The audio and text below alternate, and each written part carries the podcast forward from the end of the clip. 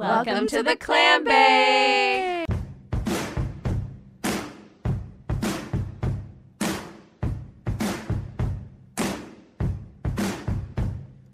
How do you like me now? Maybe as a chowder or on a platter with melted butter and tangy mustard in a cluster from the coast of California. A trust of luscious mussels bathed in the gravitational pull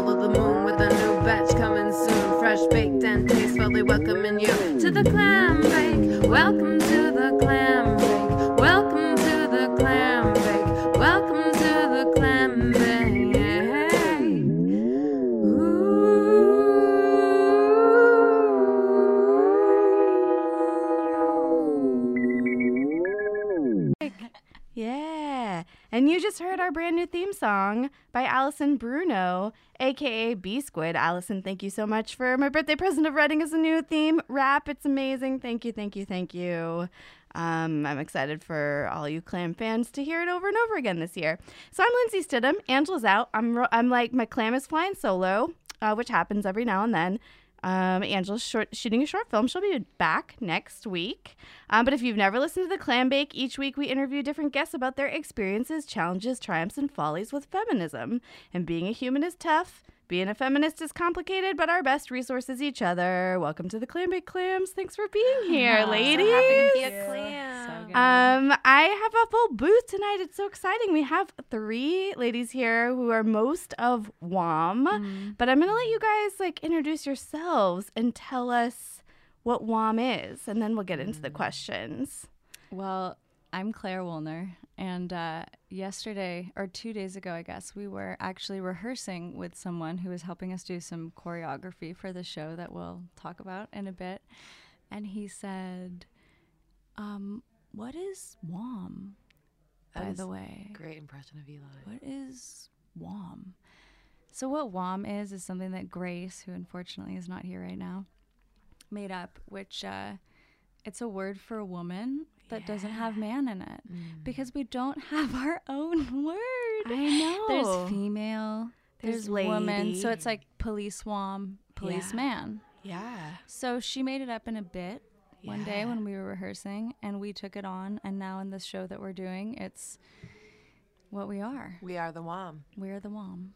What a perfect thing right before the Women's March to have you guys here. Mm-hmm. Yeah. I love it. yeah, Yeah. keep going. Let's keep going with introductions, you guys.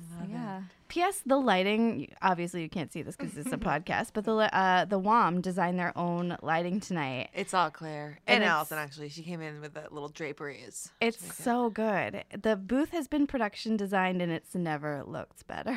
It's very. This is going to be a very intimate evening. Yes, It is. I feel like it's stimulating sex talk radio voices a little bit, but I like I it. can't avoid. I can't avoid the sex talk radio when in this environment. Like I love. Yeah. Anyway, sex talk radio voice is so fun to play with. Uh, I guess I'll introduce myself. Hi, I'm Lucia Brizzi, and I am part of the WOM Collective. Um, we are creating this show. Uh, we're all part of What the Hippo, and we're creating a show together called Sugar Bear, um, which is very much like organically devised through lots of lady time. Um, but uh, one thing about the WOM that's interesting to note, that has been noted to me many times, is that we do have a male director. But I like to say that M stands for money. Money happens to make the WOM go round right now. So until the WOM revolution, we do have a male gaze informing our show. and I, I'm just fucking with everybody because everyone, but but it is true. We do have a male director, but um, it's still like it's kind of amazing because I feel like this show like it's been really cool to see how what the hippo has never done an all-female production and like just seeing how it feels so different from anything that this group of people has ever done before and like seeing how his curiosity of our world like he comes in almost like this observer of our world and is like what? Tell me more about that. Let's see that play out. And like has not come in to like mass make it masculine at all has only just been i think this like awesome reflection of like what is organically coming out of us which sometimes you need that reflection to even see so like and it's been cool to see how and i think that's actually like a very interesting thing to look at like how we can draw out the masculine and feminine in each other rather than be like, at conflict and like really celebrate what the women what women have been bringing but i think men are craving and needing like just as we are craving and needing to be fully realized men are craving and needing for the feminine side of themselves to be expressed Yeah, man. I feel like if men were more in touch with their femininity in America in general, we wouldn't be in the mess we're in right now. If that was like allowed more often. Yeah. Yeah, yeah. True. Yeah. And we have the amazing, uh, I mean, what is your official title with this production? Production designer? Production artist? Um, what do you guys say? And you can go real art close. and Yeah. yeah you're art, you're a full artist like you're not just I'm- making I'm something the, for I'm it the visual artist. Tell us your name. My name is Allison Honeycutt, and Yeah. I was sort of, I was invited into the WOM to help them with all their like practical needs of set and all that, but also because they wanted for this performance not just to have props and things, but to have it be more of like an art installation that the performance kind of lives in and you know Yeah. explores. So that's my Does the WOM have their own Instagram? Because I've seen your art, I think mainly on Claire's Insta, which is like incredible, the, the art that's going to be in this show. But where should people go to see like more of your art and the art that's in this show? My art, I have uh, Instagram that's my, like my current art that's more in this vein, which is just my Instagram is Allison Honeycutt Hunt. That's just it. But I like that that's But like your a name. sentence. But- it's yeah, like yeah, a it's yeah. like an active Allison Honey sentence. cut hunt. Allison Honey cut hunt. Allison. hunt. I like mean. I just like When ending a sentence with a verb. Like it, like say a sentence and then just go do it. yeah. Well, Claire Wilner, fight. Lucia Brizzi. Eat. Oh, thanks. yeah. Please. Um Lindsay Stidham, talk. Yeah. yes. But um I think also that we have a hash we can Yeah, give all the our Instagrams, but uh, the Yeah. hashtag lives. We'll The pimp hashtag it. We'll is pimp it hardcore at the end of the show. Yeah. We'll Ha- get into the questions. Hashtag WOM of Sugar Bear though is a good place to find a lot Okay, of cool. a lot of hot cool, pics. cool, cool, Yeah, cool. yeah, yeah. Awesome. Um, well, our first question to everybody, now that everybody knows everybody, is Are you a feminist? Why or why not?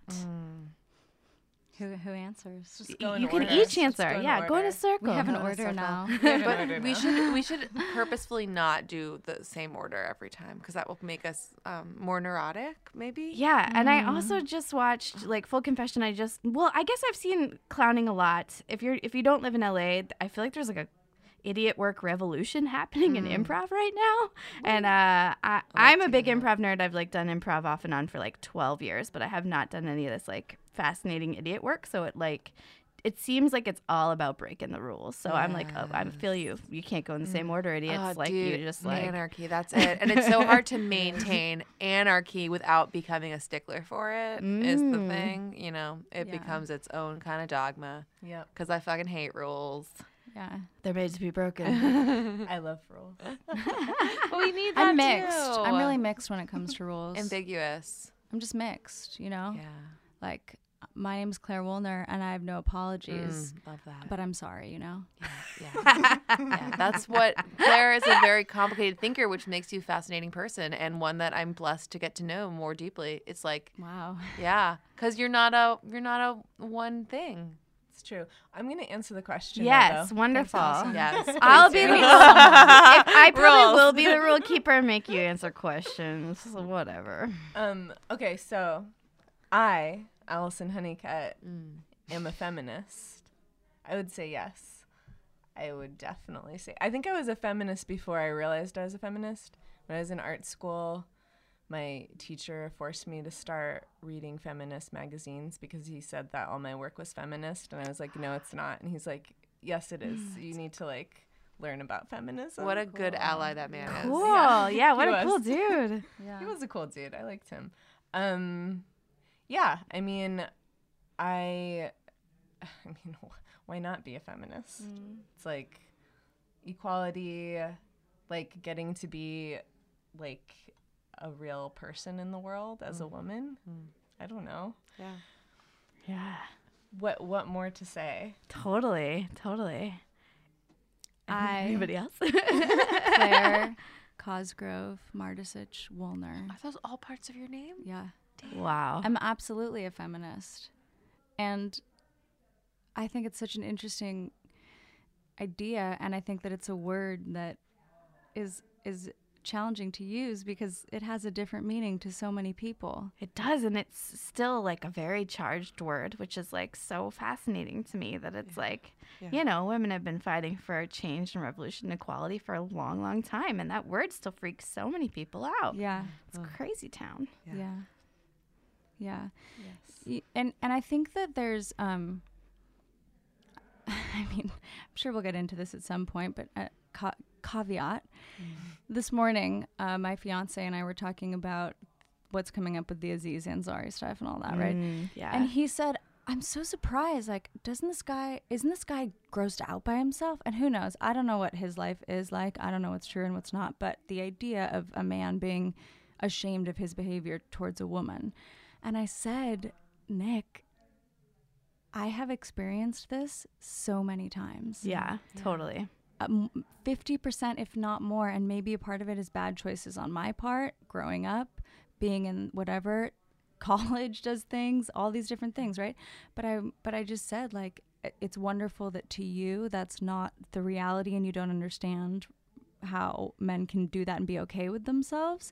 But I need you to understand that this is m- the rule mm-hmm. often. Mm-hmm. Right. So to me, it's like about just saying the things that are true because I think that we we we believe what we want to believe. Of mm-hmm. course, obviously, that's so obvious to say, but we really don't know sometimes. Mm, totally. You know. Yeah. So Yeah. I'll speak to that. question. Yeah. It is funny. The word is funny because there's no word to say, I'm not a racist. But somehow it's weird to say, I'm a feminist, right? Like there's, mm. you don't go around saying, oh, are you a humanist or are you not a human? Are you into racism or you're not? But being a feminist seems like a statement. And that is so silly because it's basically saying a humanist, like I Yeah. believe in human rights for everybody. It's also, I think, super humbling to like grow up because, okay, so my grandmother, I'm super proud of her. She was a riveter. Wow. She was also one of the first women, maybe the first woman, to graduate from Harvard Architectural School. Whoa, what a cool grandma. Elizabeth Moynihan, 92 years old. Yeah, she's super cool. holler. My mother ran a women's leadership company my whole life for like 30 years. She started it the year I was born. Unpack that. Super weird and psychological that she starts her own company the year that she births the child. But, you know, whatever. Resisting being a mom, maybe. I don't know. Yeah. But so I was raised by like this like very hardcore feminist upbringing, and then um, I think I think for me it was just like that. I think it is kind of this slow reconciling. Like I just thought it was obvious and not a thing, and then yeah, in the last like hearing the the term the male gaze this very year, I was like. I don't get that really. And it took me a while to realize, oh, I have a male gaze. I'm internalized that. And then all this uh, sexual allegation stuff, just realizing, oh, what I took for normal, like my whole mid 20s, like unpacking all those stories and moments. Because I have a very optimistic outlook, and I, I feel like I've been able to feel like see, see light and not dwell. But then I was like, oh, there's a lot of shit that I just like took for normal to because it's like we normalize to survive. And like you know Beyonce I'm a survivor also a feminist you know? Yeah. so I am a feminist I'm proud to be a feminist and it's like uh, I think it's also um, now I'm talking a lot but the other thing is the humility of realizing the history we come from that we're like part of that history that we didn't just like get plopped out and like oh Friends is on television and like things aren't so bad. Like we are in our DNA, the structure of like waiting for a man to save me, all these things that like, we feel like are our issues, quote unquote, are like passed down lineage that we're working through. And Yeah. like being kind of like one woman or community, like we are the revolution, like just our life choices and our changing and liberating our own minds. Amen, sister. Whew. um, so we talked a little bit about what Sugar Bear is, but is Sugar Bear the show or you are the WOM and you've created Sugar Bear the show? I just want to get it totally right. Is that right? Okay, so there's so what the Hippo Collective, Lucia, you should explain because I heard you explain it to someone super well recently. Oh, thank you.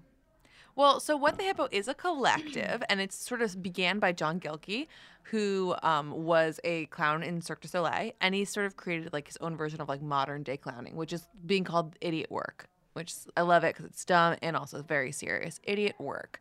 Um, but yeah, basically, there's no fourth wall. We're playing with the audience. The idea is like the fuck stuff up. There's no rules really. So it's like you go on stage with like nothing. You're working with the audience. You're kind of this idiotic version of yourselves. And I think a lot of the work that we've created as a collective, like there's a few ensembles and there's classes and all this stuff, but I feel like the energy has always been sort of this like masculine, even in the words like fuck it up, like, you know, like created energy and da, da, da. It's always been like this really fun, but like definitely more masculine feel. And Claire, Grace, Mira, and I all do this work. And um, it was Claire's idea, like, I want to put on an all female production and see what happens, what's different. And I think what we're finding is like more of this poetry, more like the beauty, more of the like finding the absurdity in like in like softer moments that like mm-hmm. just really leaning in, like leaning in hard to like okay, maybe a man wouldn't laugh and that's okay. Mm. And does it even need to be funny? And like maybe not. So I think it's been kind of this amazing doorway into like and I think for Gilkey, John Gilkey, who's been doing this for like maybe 12 years or something in LA, like working with building this community and this training, I think for him it's like also like another onion layer to like see what happens when it's just a woman world with Yeah. this play. Yeah. Cool. Yeah, so that's what the hippo, which as Lucia said, Grace, Lucia, Mira, and I are all in ensembles. There's three, four ensembles now. Um, The merge. the Merge, which Lucia's in, which was directed by Gilkey. Vivian Beckley Performing Arts Players, which I was in, which is I'm not sure what's going on with that right now. Also was directed by Gilkey. And then uh, Grace is in that ensemble as well. And then Mira's in an ensemble called G- Deep Squeeze, which is directed by another person who's in the merge. Anyway, that's doesn't matter to anyone who's not in What the Hippo. I don't know exactly why I just explained that, but um, different shows. we're all in different ensembles, right? So we don't. The four of us, women, Grace and I work together, but the four of us didn't work together in the same way Yeah. ever before. And John um, has kind of split off a little bit from what the hippo to sort of let it start to take on a life of its own because there's people that have been training with him for so long, and he um, wanted to start doing these smaller shows like. Uh-huh. I, I can't speak for him as to why he's doing it exactly, but um, it seems that he wants to explore things more creatively in a different manner, you know? And like Lucia said, I just really wanted to do one that was women, and I pitched it to him, and he said, okay, well, you know, come up with your idea, and Yeah. then you guys come back to me and we'll work it out. So basically, that's what Sugar Bear is. we went to a yeah, lodge yeah. to to work on it. We just were like, all right, well, let's get in a cabin. So we went to a lodge and happened to be called Sugar Bear Lodge. Oh, and it was really cute. She was. It was the kind of place where we got an email being like, "Don't forget your spa towels because we have regular towels, but you need special towels for the outside jacuzzi." Mm-hmm. I don't know if that informs you about the vibe of the show, but I Yeah. feel like that's an important detail. yeah, so that's what we did. So I asked Lucia and Grace and Mira if they were on board. All of them were super interested. I said, I don't know what it's going to be about, but I really, it's this thing that Lucia was talking about, I think, where, th- I mean, comedy, entertainment, the world, everything is male dominated. Yeah. Right? Idiot Collective is totally male dominated. the and merge particularly. The merge totally is, I yeah. just I just had to go on stage and like suck a bunch of toes. I mean, we just get into some dirty like it's just like if it's dirty and disgusting and like weird, it's like you know what I mean? Yeah. So I literally just sucked toes on stage. Um and that was an act of desperation, but it was definitely be like part of it is like it's a different energy. It's like it is. If you've spent a lot of years watching improv, like it was very uh, joyous to watch you guys be so physical. Great. Oh yay! We Oh, have a we're new lucky. person. Oh my We're s- God, we have another WOM. We ha- we've been talking about you in the third person, but now you're here in the first Oh person. God. What up? What up? Allison, could you describe what the art looks like a little bit uh, for this show, and get real close to the microphone? Okay. Um, the, the art for the show, in a nutshell, I actually described it like this today to to Grace. It's kind of like sexy nursery school. Oh, that's good. That's true. I shouldn't have responded that way. that. I'm gonna regret that. I like um, that. It, it wasn't. It kind of just developed that way. I don't know. That's that's how it is. But it's definitely exploring feminine anatomy, correct? Oh yeah, there's definitely Yes. some of that um, in like a hyperbolic way. I would. yeah. There's maybe, definitely yeah. there's definitely. I mean, besides just like the set pieces and the colors and the and like the general costumes, there's definitely like bush and nipples present. Oh yeah. I mean, not to give too much away, but But also, I don't think you'll be disappointed. No, if you're looking for bush and uh. nips, this is the show for you. All right. Uh, uh, we've got bushes, we've got nips, we've got other things, but mostly bush and nips. Sugar bear, one. Bush, nip, It's what bush. nips and bush are at. Um, that's the voice. Grace, why don't you introdu- introduce yourself? But like that now, like maybe you shouldn't. I'm just gonna pepper in taglines throughout the the whole podcast. Um, but yeah, I'm Grace Lusk. I am part of the WOM of Sugar Bear.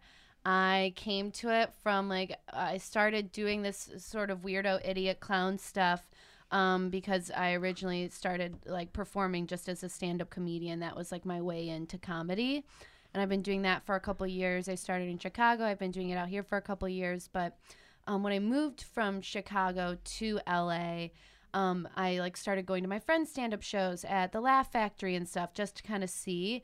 And I remember just feeling like, oh, like going to see people at the clubs. A lot of the time, I just felt like, oh, these people aren't really taking risks. It's all like, especially in LA, like attractive people talking about their sex life, which is really a pretty Yeah. positive Yeah. thing for them.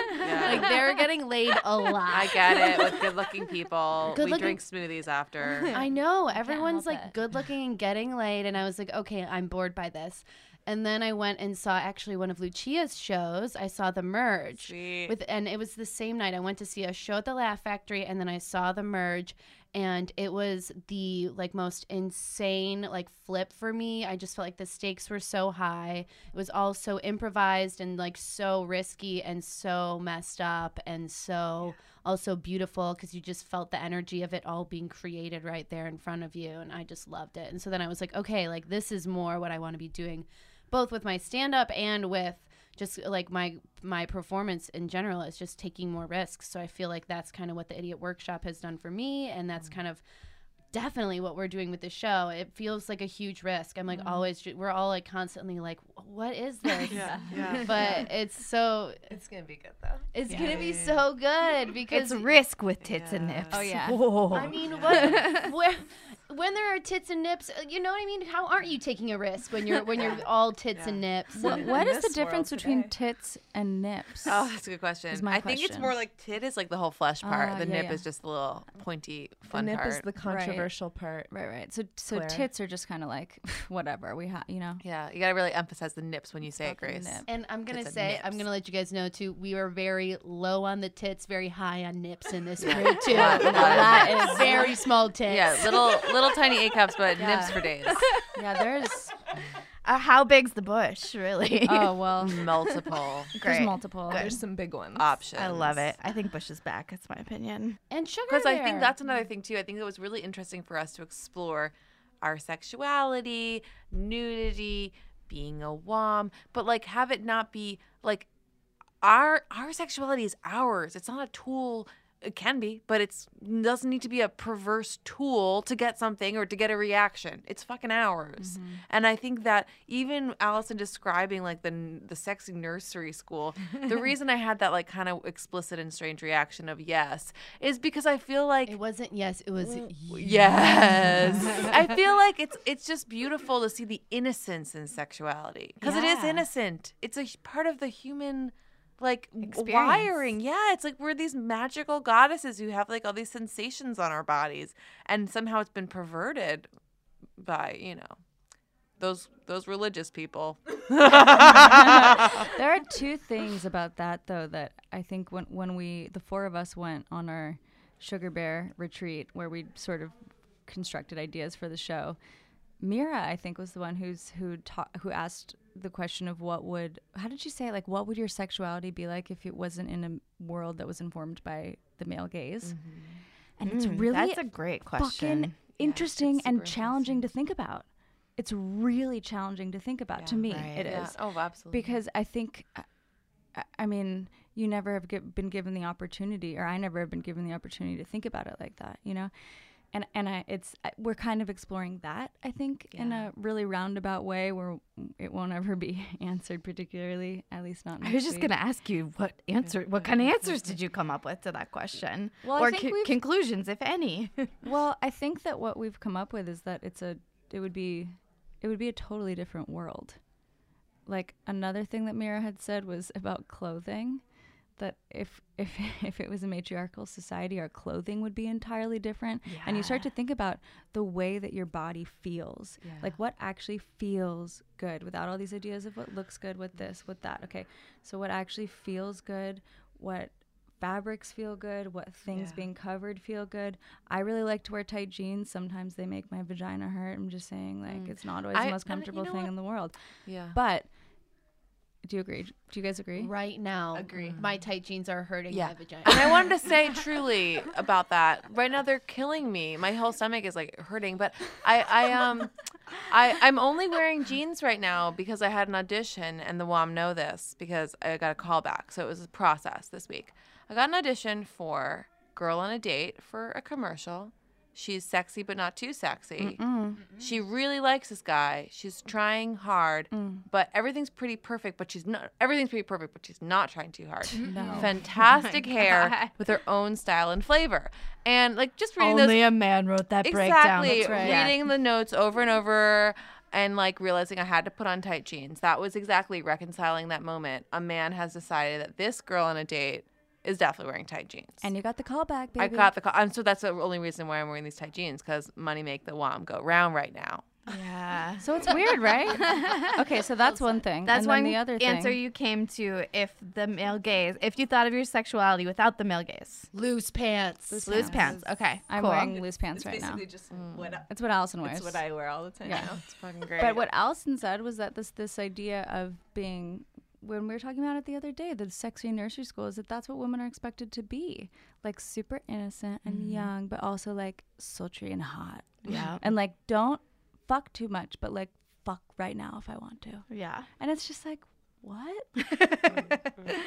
Yeah. It's like, how are we alive, really? I also think there's something about this particular age that we're all in because you know we are we are full WOM right now. Like yeah. we're Yeah. WOM, we're WOM as fuck. Like I, My know, fertility is in full effect, you yeah, guys. like it reminds really me every month. And I think like the choices start to become real at this age because when you're like 20, you can be like, oh, maybe I'll marry a billionaire and have a baby, or maybe I'll da da da. But now it's like you're actually seeing, okay, I have made choices and they are affecting my future. Yeah. And then you start to have to make those choices like, do I want this or that? Like, and then the the reality of the programming, you're actually challenged with it. Yeah. It's cray, cray, Yeah. cray town. So tell me how you build a piece like this when you are part of the WOM slash part of the Hippo Collective. Like, what is the process? Does it start with improv? Would you call this a scripted piece? Is it definable even? It's turning out to be fairly scripted, but room in between. All totally improvised though to, To come up create with it, yeah. yeah, we just get in a room Yeah. um, with our director John Gilkey, and um, we just start. We just we I mean we also did some writing beforehand, so we had some idea of some of the things we wanted to talk about.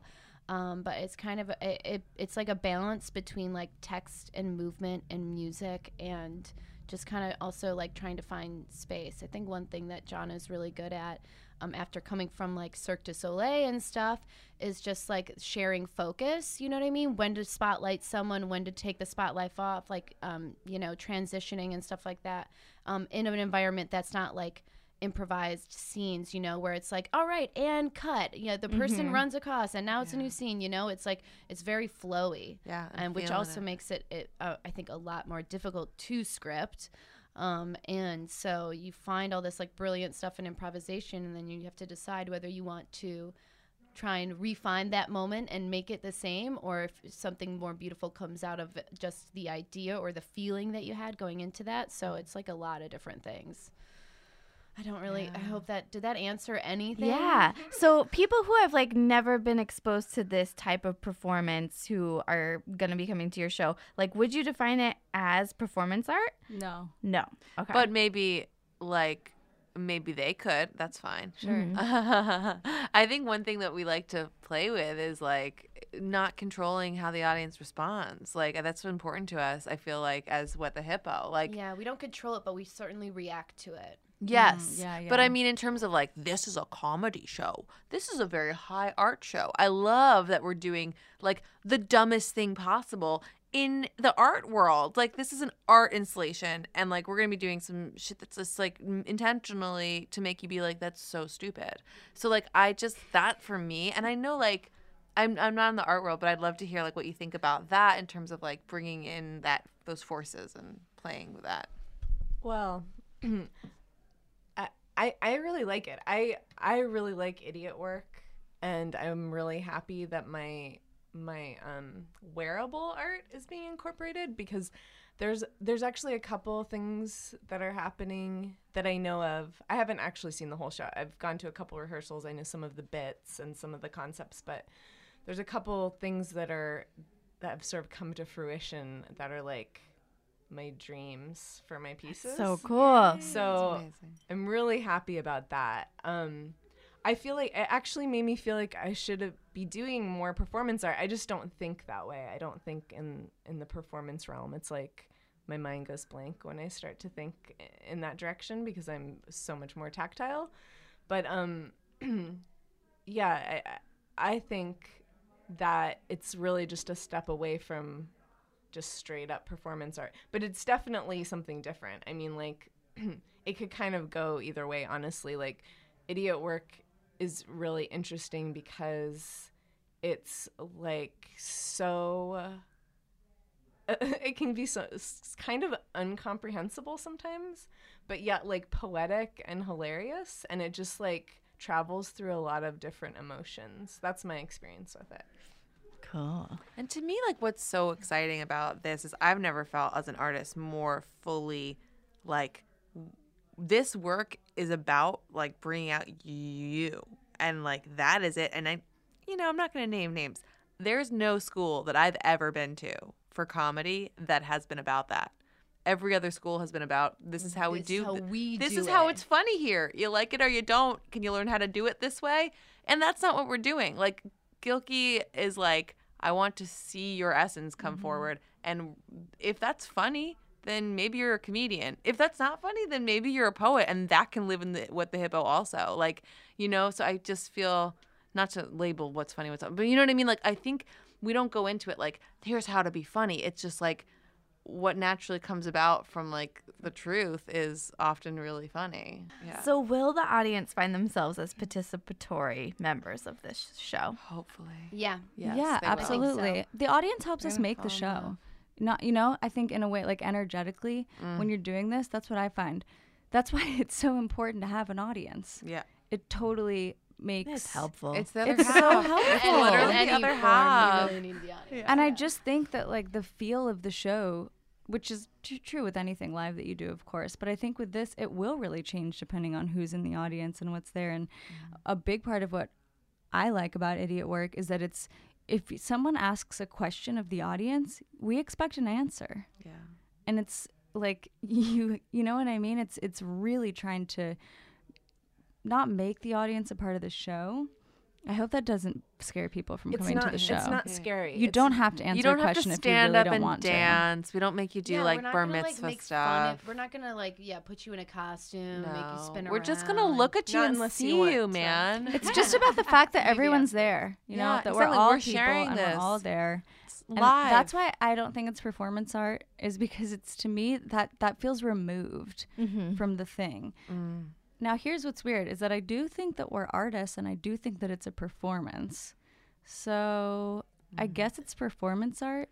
I like the word it's happening because it's a happening. it's a you're happening. you're experiencing this night just as much as we are. You know, it's not Yeah. like I'm gonna go to a term. show. I'm gonna numb out. I'm gonna turn off my phone. I'm gonna be quiet. I'm gonna be a, a on the wall while these other people live. Yeah. No, like you're welcomed into the WOM world. We're gonna have a night together. It's gonna be really wonderful, and we'll do the heavy lifting. You're not gonna have to stand up and like clap your hands or anything. Yeah. You know, Yeah, and it's not like that clown show I went to in DC where my friend promised me that the clowns wouldn't come into the audience, and they did, and they actually touched us with their hands, and I got scared. Yeah, it's do you have it's a- nothing do you have a- like that. Do you It's have like not a scary. clown, like a red nosed clown fear? I don't, but it was scary.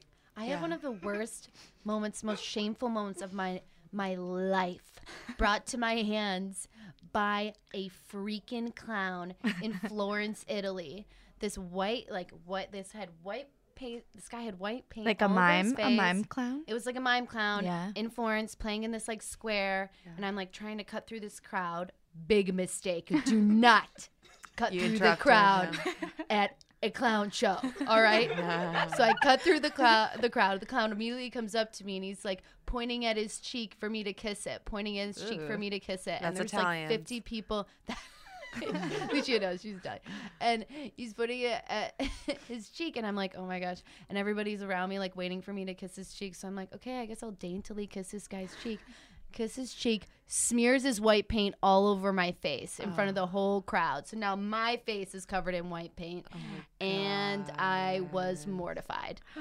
So there will be no white face paint at this show. just to let everybody know, there's no face paint. There's okay? no face paint. Yeah. No face paint. There's no paint. No, There's like no liter. If you do have a clown fear, it's like not literal clown. Not at we should just all. clarify. No. Yeah, yeah. Not at all. Yeah, the only way that it's a clown bit, like clown show, is in the sense that some of like the games are like clown games. You know, Yeah. like the joke is definitely on us. You gotta deeply be like a comedy nerd though to have any idea that there's like some lineage from clown. You know, like if you're like a, a normal person who's like never had like the great joy of being in an improv class, you would not know that there was anything to do with that kind of thing. Yeah. But really what it is is that vulnerability and that openness with the audience. And like yeah, exactly the clown being the lowest in the room, not the highest. Like that's why I love idiot work too, is like we don't come into the space like, yo, I got some jokes that are really cool. It's like we are like the stupidest people in the room, and then the audience can have fun. Yeah. Except Oh. I'm the smart one. Oh so. yeah, yeah, yeah, yeah. Yeah, Claire's Super. smart, but she Yeah. she's also I say a lot of really smart stuff during You the do. show. like that, like that sentence you just said. That was clear. I have to say, I, I did Vipassana 10 day meditation retreat. These girls have heard about it at nauseum. We've heard. We We know. have heard. It Constantly. means you don't talk for ten I days. don't have friends and then anymore. you talk forever for the rest of yeah, your life. about cried in her it. You sleep. lose your ego, so you talk about it. Lucia cried in her sleep. I cried in my sleep every night. It was amazing. She And didn't know. Didn't know. didn't know I was crying in my sleep. Hysterically. You mean like your, your roommate purged. there told you? After 10 days, she was like, so sorry you were crying every night in your sleep. We couldn't tell you, we couldn't hug you Oh or my we couldn't help you. And I said, I don't think that's true, but yeah, it was true. I was purging my tears while fully unconscious. Like, what a beautiful gift. Beautiful, yeah. that is amazing and hysterical Isn't and sad beautiful? and it's all the things. But one thing is when I we got into rehearsal right after that, so I feel like I've I've become this sort of um like David Blaine, Marina Abramović, um, woman of what is that? Um, you throw that name I- around a wait, so the the um, endurance. I've become this endurance artist. So the most of the show, I'm like usually doing a repetitive motion for forever. Like, but so it's yeah. So my my comedy has mostly become just a walking meditation at this point. but yeah, I do. I feel like this is really exciting to play. Not be performance art, but to play with the tropes of it has been Oh, super yeah. fun. Totally. Yeah. And High I think art it does a lot of that. Yeah. And I sometimes accidentally do go into performance art phase mode with And it. that's why Grace is and there. that's why Grace is there. to really undercut that that vibe so hard. Exactly. Perfect partner. Anytime that it does get too performance arty, I just make sure that it's the worst performance art you've ever seen. but is that not a good actually promo, but that's a good really point funny. though is that it is we're all all four of us are such different personalities Yeah. and allison has created this environment for mm. us to exist in together. That's like filled with incredible looking things. It has a super feminine feel. It has a feminine feel from a masculine and feminine gaze interestingly i think. Mm. And and all this cool other stuff that you'll have to come to the show to see. But it's like uh, the relationship between four women in a confined space It's a I think is, womarium. is it's a womarium mm. When you guys first started your idiot work, um, did you feel like you had to push past like your fear of being embarrassed or like societal notions of like how ladies fit into the everyday? Like, did it challenge you in a way that you were excited about or fearful about when you first started doing it?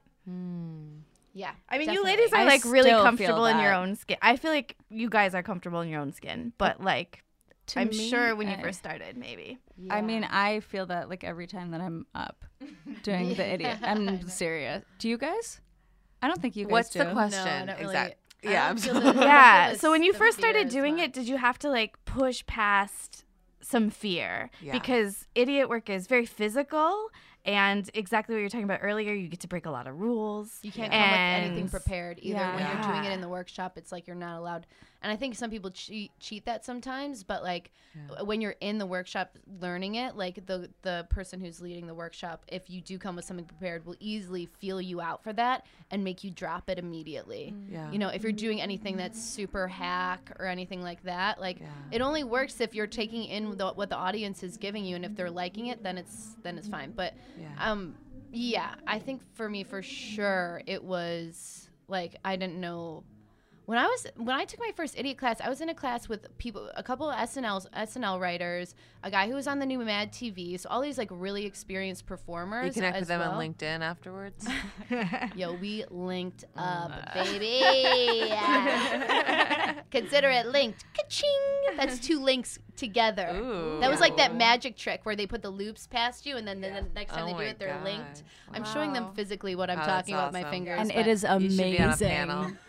Yeah. P.S. P.S. As people who listen to this podcast know, we're recording in the Nerdist School, and there's live theater happening close by. So sometimes it gets on the track, sometimes it doesn't. Anyway, just I heard putting out Sarah there. Silverman's here. Sweet. Who told you that? Bring Some, her into some the dude in man. line. Oh, you Oh, probably is just overheard really? it. Oh, that's She's exciting. probably the in the big one, but yeah.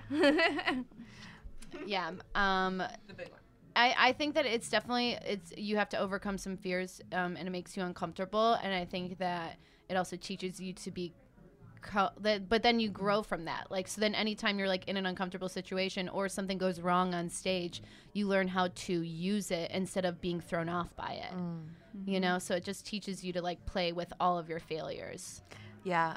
I Like- think I think that the reason we do it is that feeling and like you get to the place where you crave that feeling of vulnerability of openness of aliveness that because I think there's one way to interpret that it's like fear I'm going to shut down the other is oh my god I'm so I have a personal growth comedy show called Wow So Alive. Um, but yeah, wow, I feel so alive. And like um, for me, like to be honest, I've always felt more free on stage than in real life. More permission on stage than mm-hmm. anywhere else. Like it's a mm. magical place. And I think I see a lot of head shakes from the WOM. I mm-hmm. think we I think a lot of us who are drawn to performance in any shape have experienced that and that's what we're doing it for. So I think yes, of course, it's always scary, but for me, it's I think I've gotten so so loving that feeling that I love it more than I fear it, and and I, the fear feeling is exciting for me. I like it. I want more of that. Yeah. I want more, and more, and more. I want a bigger, bigger, scarier, scarier, more feeling alive. I don't know how much I don't know how much further Lucia can be pushed because she literally told us she's peed on stage I have before. I peed on stage and did a split with my girlfriends and high fived and it was the best night ever. But you know you can't pull out you can't pull that out every night. You become the No, pee girl. certainly I wonder if I'll ever not feel new to the idiot work. Maybe even after like 20 years of doing it, I'll still feel new, which is why I like doing it. Because for me, it is incredibly uncomfortable. But I think that that's because what I want to do is push myself always and be really uncomfortable. Mm-hmm. I feel like if I'm uncomfortable, then I'm on the right track. You know, like honestly. And I think I'm just destined to feel that way in my life. And that's good to me. So it's not fear and like, oh God, I really don't want to do this. It's fear like, I I don't know what this is gonna. I have no idea how this is gonna go. And any preconceived notion that I have does not go well. No. So when I try you, to do that, when I try to control it, and I really have a bit of an issue with trying to control things. And for me, it's like what my issues are in my life or my issues in my work, totally, you know.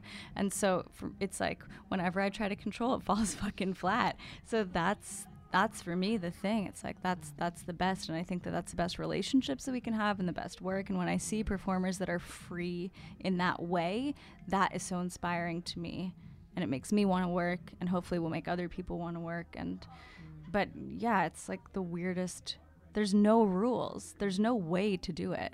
Would you guys say that the current political climate has influenced what's going to happen in Sugar Bear?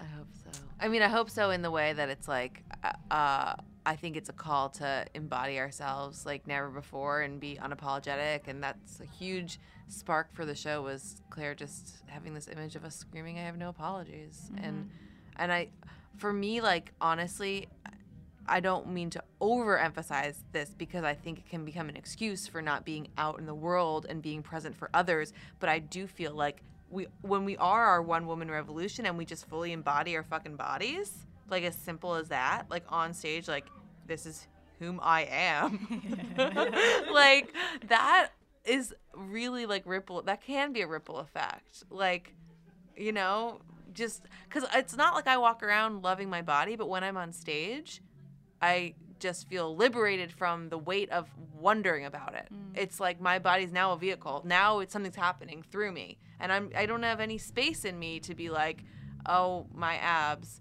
you know. Mm-hmm. So I think that that action is feminist and is progressive and is a, and hopefully, I think this whole political moment is like pushing us to to be that for the world. So like shine the light and like move forward.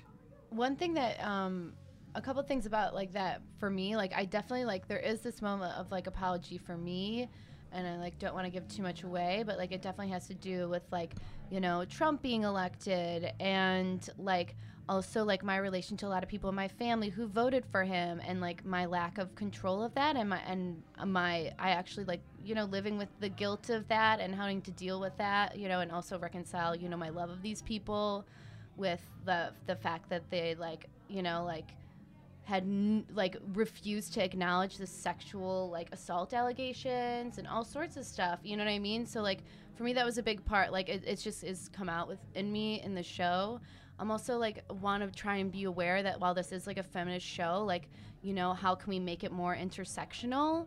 You know like it's three white women and one indian woman you know what i mean? But like how can we address feminism in an intersectional way without like overpowering it you know just with our own perspectives? Like i'm trying to always be thinking about that with this show because i think it is important like super important. So i'm i try to keep that in mind with with the stuff that we create and the stuff that i personally like write for myself as well.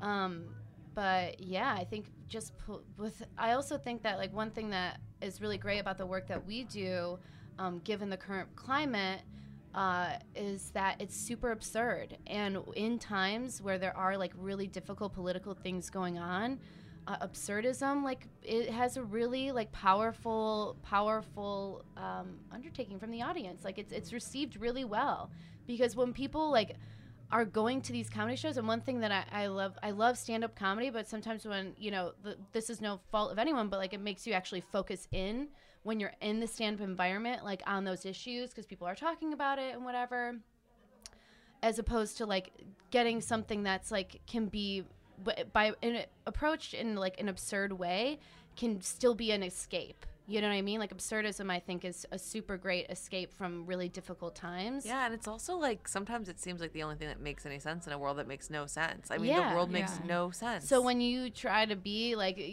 as nonsensical as possible, you know, in a lot of ways, then I think that that is like a fucking breath of fresh air. Mm. It also takes power away, I think, from things from from these these other things.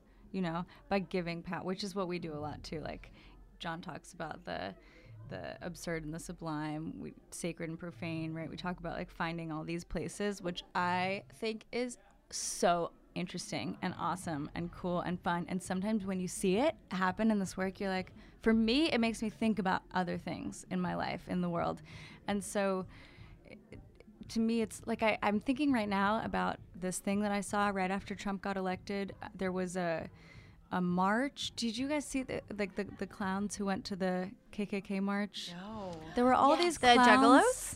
no they went to the kkk march but i would love to know about that. The Juggalos did go to some kind of right wing protest for real. The Juggalo clown people went to like a right wing thing and crashed it, which What I think is do? awesome. They just were like, it was a Trump rally, and they were like, "Fuck Trump," and they went and they like outnumbered the Trump people. You can't Yeah. fuck That's with amazing. juggalos. the women's march. Let's reroute it. Trump rally. Uh-huh. But they did this Sugar thing- Bear, do not fuck with the juggalos. also, tits and bush. oh my god, totally. The the the you know the right wing people were chanting white power, white power, white power, and the clowns were all dressed in ridiculous white clothing, and they said. Wife power, wife power, wife power. Oh my god. And then the KKK people, whatever, said, no, white power, you know, getting madder and madder. White power, white power. Oh and they said, white flower, white flower, white oh flower. Oh my god. And threw all this flour in the air. And then the third one, I think, was actual flowers. And it's like, it's a really dark, horrible thing, of course, right? But there's this. that when you do the absurd thing, it can take some power away, I think, from the other Yeah. side. So yeah, I think the show definitely like is responding to there's that. something in that too that I like love to unpack because I feel like sometimes as a comedian I do feel this like I feel tension or people have their buttholes clenched and I just want to come in and be like blah, say the stupidest thing. Like I think that for me that was a reason I got into comedy as a child. Like so then even with a with a, something so serious as like what's happening politically to see like this tension, this like this conflict, this deep suffering and to be like how can we bring comedy into this sphere to like loosen things up, opening things up. Cuz honestly, I think when you open things up, Just open the butthole. open the butthole. Just loosen your loosen butthole. the sphincter. Sugar Bear. I think I was just gonna say it's amazing how, to me, like the the best thing and coolest thing about feminism would be that everyone's a feminist and like mm-hmm. men can partake in this kind of thing, like women can, you know, this and that, and I don't. It's just like John, as Grace said, is so open. Mm-hmm. He's so open to all this shit that we're bringing, and John has such a strength of being able to find everyone's strength and and help it play like like an orchestra. You know what I mean? Yeah. Like this comes here, this comes here, and teaches us really to listen to each other, so that we can find find what what strengths and weaknesses we can bring and push and pull in each other, too. So it's just I think he's one of so the most genuinely curious people I've ever met. And I feel like as an artist, that's such a huge lesson is like, that's where it's at. It's like, mm-hmm. also to Grace, what you said about like the space was so huge for me because I feel like when I look at comedy world and why so many women leave and why the what the hippo has a history of women leaving which is like really can be so sad. Like another great woman is like i'm stepping back. And and i think that that space taking is enormous for us. Like the no apologies coming in. And i think with us we're finding what is the different dynamic? Because to be honest i think there's a social intelligence that women have any oppressed group has more social intelligence you know, like minorities, social intelligence, like because you actually have to be radar to open because you're not the norm and like you have to find your way and you have to be accepted and you have to be women, we have to be chosen. That's like the history of that. So it's mm-hmm. like we have to be liked. So I feel like it makes all the sense in the world that we have more hesitation about stepping on someone's toes or you know, da, da, da. Um, and then men, you know, especially like white men, just come in. Boom, there I am. Here's me. So, I so I feel like for us to find our our own unique rhythm in this space where it is all women, like how do we find that? Because I think sometimes, like for me, working, I've like like I said in the beginning, I was raised by like two really hardcore feminists who were like the not wallflowers. Like my grandma like led the house, and like, but I feel like that was always like a hyper re that was like a hyper reaction, right? And like. I feel like I can survive in the merge because I'm I've got some fucking balls. Like to be in the female space and realize I don't have to be in that zone. And like I think for all of us, like take that breath and like see how we can share the space and what's happening between us is really what it's about, which I think is a really feminine superpower to be tapping into. I love it. So, guys, wrapping up, where mm. can people see the tits and nips hmm. slash beautiful sounding nest womb that you have created? so beautiful. So next weekend, January 26th and 27th at POV Gallery, which is in beautiful Altadena. Ooh. Altadena. Wow, what a magical sounding place. I know everyone says that, and you know why? Cause it's true. And only 15 to 20 minutes away from Hollywood. it's true. Depending on the day and time. Get away with us, Altadena. Right next to it is a really awesome pizza place, my cousin's pizza place, POV Pizza. It's actually his Amazing. gallery. Um, and so it's there. You can find everything out on, we have a Facebook page going. We have an Eventbrite where you can go into Eventbrite, type in Sugar Bear, Boom. do the rest. Boom. you will um, go to that WOM space. You will go to that and then, you know, look at all of our Instagrams, which Yeah. are our You names. just follow on Instagram. You can It's type part- in, part of the um, IG fam, guys. Yeah, hashtag WOM of Sugar Bear.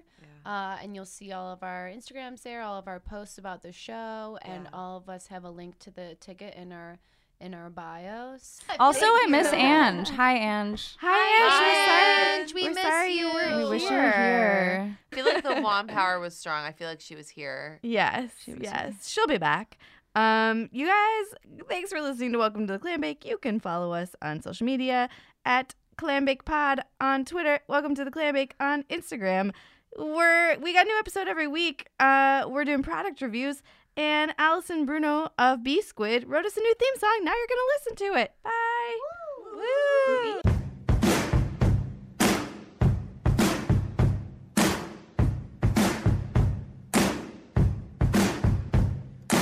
How do you like me now? Maybe as a chowder or on a platter with melted butter and tangy mustard in a cluster from the coast of California.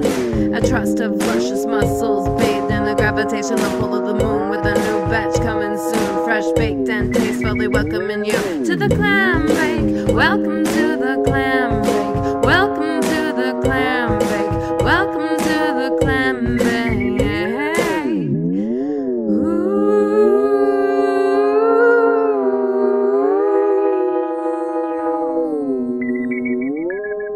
What's a Creative Podcast Network?